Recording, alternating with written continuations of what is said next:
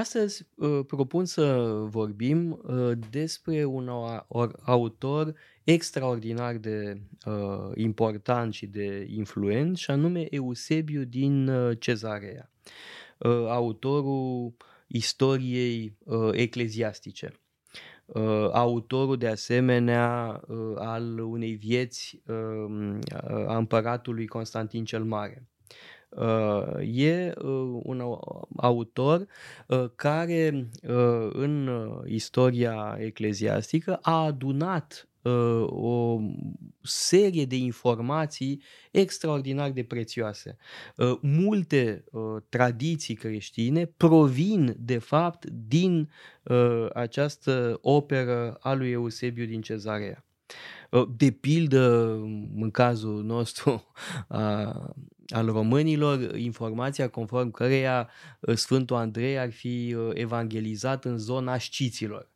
Uh, nu spune nimic de Dobrogea uh, sau de uh, faimoasa peșteră de lângă Constanța. Da? Asta e o invenție mult mai târzie.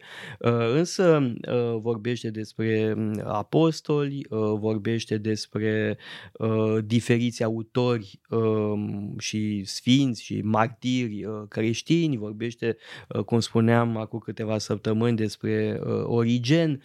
Deci e vorba de o carte uh, de o importanță absolut colosală uh, pentru uh, tradiția creștină.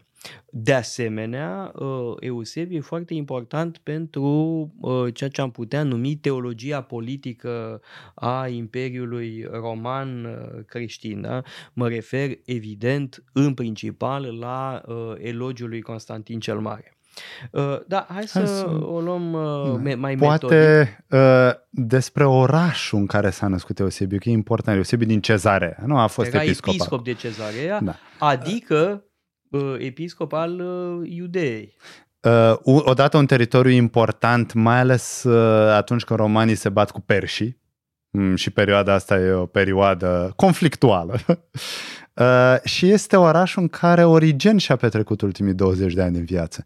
Iarăși, esențial, chiar dacă nici Eusebiu, nici mentorul său Pamfilius nu l-au cunoscut pe Origen personal. Uh, totuși, uh, influența lui Origen, prezența sa acolo, bine documentate și sunt extraordinar de uh, importante, de influente pentru a, înțele- a înțelege pe da, Eusebiu. să repetăm, Origen a trăit în Alexandria și spre sfârșitul vieții, mă rog, spre sfârșitul vieții, o parte uh-huh. uh, importantă din viață și-a petrecut-o uh, într-adevăr uh, uh în uh, Palestina. Da. Și noi am vorbit despre Origen, uh, marea sa realizare cu uh, Biblia în șase, șase coloane, de fapt în ebraică și în diverse traduceri în greacă, uh, încearcă și Eusebiu ceva asemănător, să organizeze evangheliile pe paragrafe și mai ales să facă un tabel sinoptic, astfel încât să poți să găsești ușor episoadele în evanghelii. Uh, iarăși, uh, esențial dacă vrei să studiezi, dacă vrei să analizezi cu adevărat Evanghelia, nu doar să le citești. Uh, teologia lui Eusebiu cred că e influențată de Origen, pentru că spune că fiul și tatăl sunt distincți, tatăl este asemenea soarelui și fiul este asemenea unei raze de soare, care sigur provine din soare, este de un homousia, nu știu, de aceeași ființă, deși e problematic, uh, dar există această distinție. Și trebuie spus că unii l-au bănuit, l-au acuzat pe Eusebiu de arianism. Această erezie care spune că există o diferență de natură între uh, tată și fiu. O, e adevărat în, sau nu? În secolul 20 o tendință anti-Eusebiu din Cezarea uh, la autori foarte faimoși din spațiul uh, german, precum Harnack, uh, da, care spune despre Eusebiu din Cezarea că e teologul de curte, uh, da, și un, un curtezan uh, pe lângă uh, Constantin cel Mare și uh, de asemenea Eric Peterson uh, în faimoasa lui carte despre teologia politică spune că teologia trinitară a făcut imposibilă o teologie politică creștină. Uh, el uh, afirmând uh, în această carte faimoasă că Eusebiu din Cezarea propune o teologie politică imperială care însă nu poate să fie trinitară. Da? Și de fapt face o legătură între poziționarea lui politică, da? de ideolog al Imperiului și faptul că um, ar fi arian. Uh, da? Um, aici sunt uh, dezbateri foarte importante în secolul 20, da? Paul Harnack și mm. uh, Eric Peterson, la care evident Carl Schmitt răspunde uh, în a doua lui teologie politică din anii uh, 60. Uh, acum, uh, despre uh, Eusebiu uh, trebuie să înțelegem că era un om de 50 și ceva de ani în momentul convertirii uh, lui Constantin cel Mare în 312. Uh, în 312 creștinii reprezentau undeva pe la 10% din populația Imperiului, adică vreo 5 milioane din 50 de milioane, aproximativ. Uh, și, uh, scuză-mă, dar foarte important, uh, și Eusebiu scrie despre asta, înainte existase o persecuție, Dioclețian și mai ales Galerius, da, Galerius conducea în est, pentru că cei mai mulți creștini erau în est. Mm, pur și simplu asta era distribuția demografică și sunt motive pentru asta. Și de asta Eusebiu e foarte interesat de martirologie, e interesat de cei care au suferit. Bun, iarăși, nu aș da vina pe Dioclețian, ci pe Galeriu. Dioclețian la e mult prea pragmatic. La fel ca și Lactanțiu. Lactanțiu e contemporan cu Eusebiu și el scrie de asemenea despre uh, aceste persecuții. Acum, uh, noi n-am vorbit mult despre persecuțiile împotriva creștinilor, parcă le-am uh, evocat uh, rapid. Uh, persecuțiile uh, sistematice apar târziu.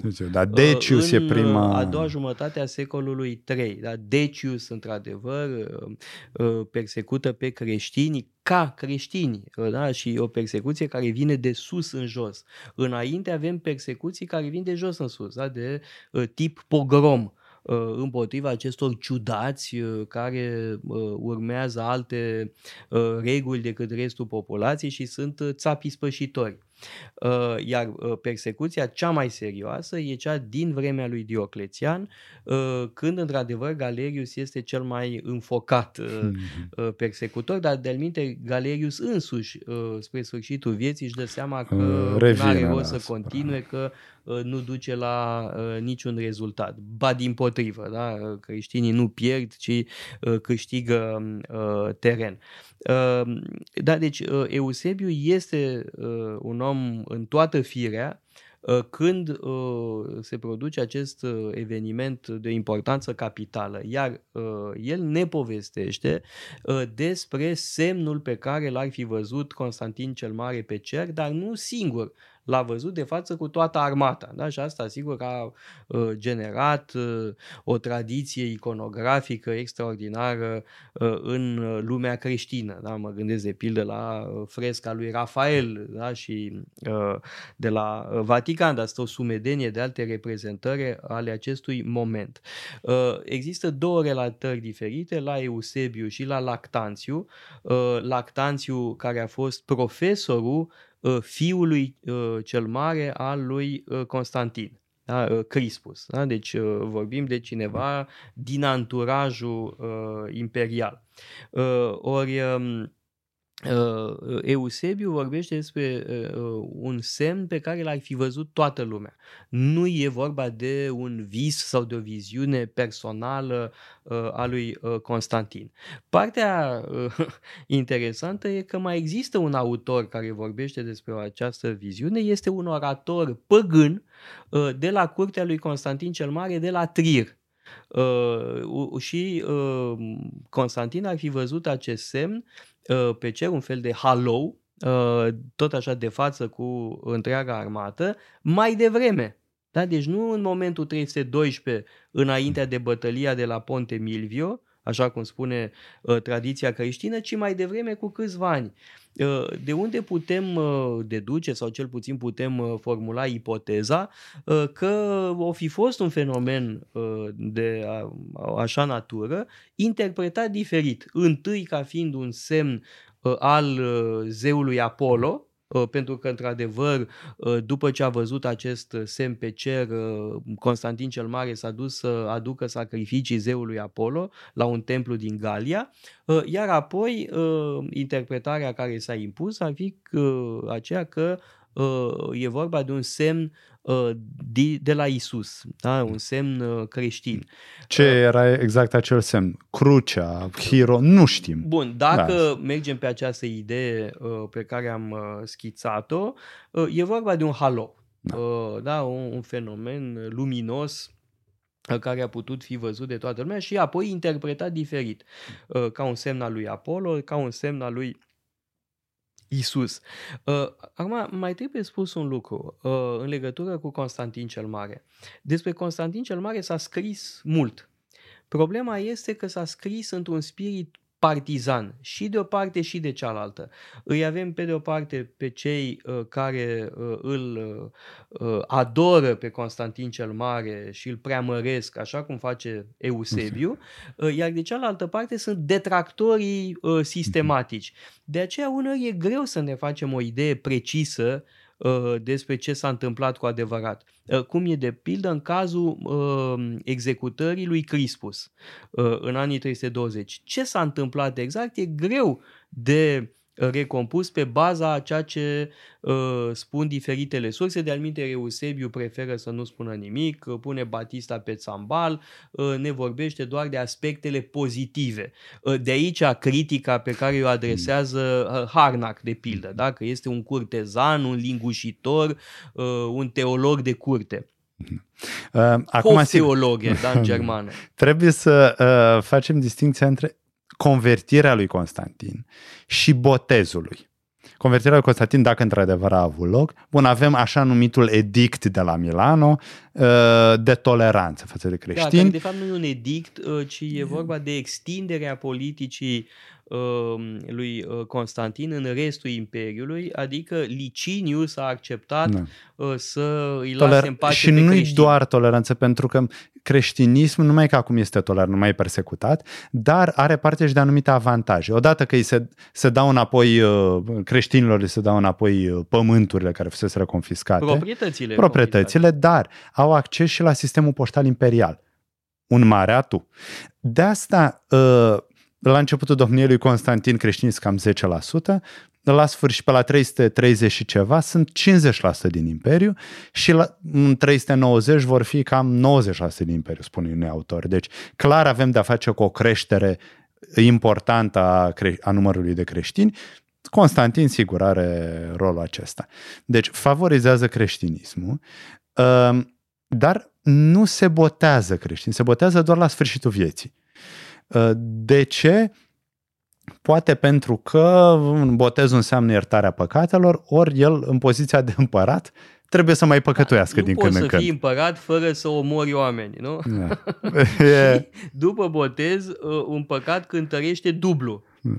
Așa uh, că nu e... Mie întotdeauna mi-aduce aminte de paralela asta între Constantin, atât de uh, fundamental pentru creștinism și Ashoka în India, uh, fundamental pentru budism. Și Ashoka e uh, genul de împărat, conducător care distruge, masacrează, elimină absolut toți dușmani. e mult mai moderat. Da, moderat. Numai că Ashoka, după ce termină cu căsăpirea dușmanilor, se convertește, devine budist, uh, aduce pacea. Reforme sociale importante, poate la fel ca în cazul lui Constantin și de altfel ridică și niște inscripții, stâlpi care sunt foarte importanți pentru istoria budismului. Acum, noi nu ne-am propus să vorbim uh, exhaustiv despre Constantin mm. cel Mare, uh, noi vorbim în special despre autori. Uh, și pornind de la Eusebiu din Cezarea, evident că a trebuit să vorbim despre Constantin, pentru că el însuși uh, a vorbit atât de mult despre uh, Constantin. Însă Constantin, fără îndoială, e unul dintre marile genii politice ale antichității. E în aceeași ligă cu Octavian Augustus sau cu Traian. Și la fel ca Octavian Augustus, nu este un mielușel, este un om care atunci când e nevoie varsă sânge. uh, și-a făcut-o mult în propria lui familie. Și tata socru, uh, și uh, diversi cumnați, uh, și propriul lui fiu. Mm. În privința nevestei nu ne pronunțăm că nu e limpede ceea, ceea ce s-a întâmplat și vorba aceea să nu regardă pa. Bun, glumesc uh, evident. Um, iar uh, Eusebiu ne propune o interpretare providențială a convertirii uh, lui Constantin. Mai mult de atâta, spune uh, Eusebiu, uh, apariția uh, creștinismului, mai exact întruparea uh, lui Dumnezeu, a avut loc în momentul pacificării Imperiului. Uh, cu alte cuvinte, Imperiul Roman are un rol în uh, planul divin de mântuire a omenirii. Uh, Isus a apărut pe lume în vremea lui Octavian Augustus, adică atunci când era realizată Pax Romana. Imperiul este spațiul uh, providențial pentru difuzarea creștinismului. Hmm. Uh, cu alte cuvinte, imperiul are un rol în uh, planul uh, divin pentru mântuirea uh, umanității. De aceea avem, fără îndoială, la Eusebiu o teologie politică. Este, din acest punct de vedere, un gânditor important. De asemenea, cum spuneam amândoi la început, rolul lui ca istoric al creștinismului este esențial. Adevărate sau nu, anumite uh, idei de la el provin, anumite tradiții în uh, cartea lui își găsesc uh, origine. Și cei care scriu după el, de fapt, iau de bun ce a scris el și continuă. Completează ce a scris el, nu pun semnul întrebării. Uh, în, el scrie o istorie monumentală uh, în stil analist, anal, analelor, uh, dar găsim asta și la Tucidide, de pildă, sau la mai mulți istorici greci sau romani, așa cum găsim și în istoriile biblice, în cărțile regilor, de pildă. Uh, mai aceeași metodă, el vrea să scrie despre istoria bisericii, dar pune în legătură cu uh, împărații romani, pune în legătură cu ce se întâmplă cu evreii, cu ce se întâmplă cu ereziile, uh, iar o problema fundamentală sau una din probleme fundamentale este să uh, justifice, să scrie apologia creștinismului, pentru că creștinismul e o religie nouă. Ori nou, în lumea antică, înseamnă suspect. Uh, de fapt, vrea să arate creștinismul este cea mai veche religie și iudaismul doar uh, manifestă un aspect al creștinismului. Iar interpretarea lui, interpretarea teologico-politică despre care vorbești, e atât de importantă că mult mai târziu Dante, de exemplu, va scrie în Demonarhia, tot așa că Imperiul Roman uh, are un rol esențial în venirea lui Isus, că Isus nu degeaba a ales să se nască acolo, pentru că așa cum Imperiul Roman este universal, la fel și creștinismul este o religie universală. Deci, ceea ce scrie Eusebiu are urmași în toată tradiția creștină și europeană. Da, deși n-a fost canonizat, Eusebiu ă, este una dintre cele mai importante surse pentru varii tradiții și varii teme ă, din reflexia ă, teologică ulterioară. Uitați-vă pe site-ul paleologu.com, avem o sumedenie de cursuri pasionante și mai cu seamă o pleiadă de lectori excelenți.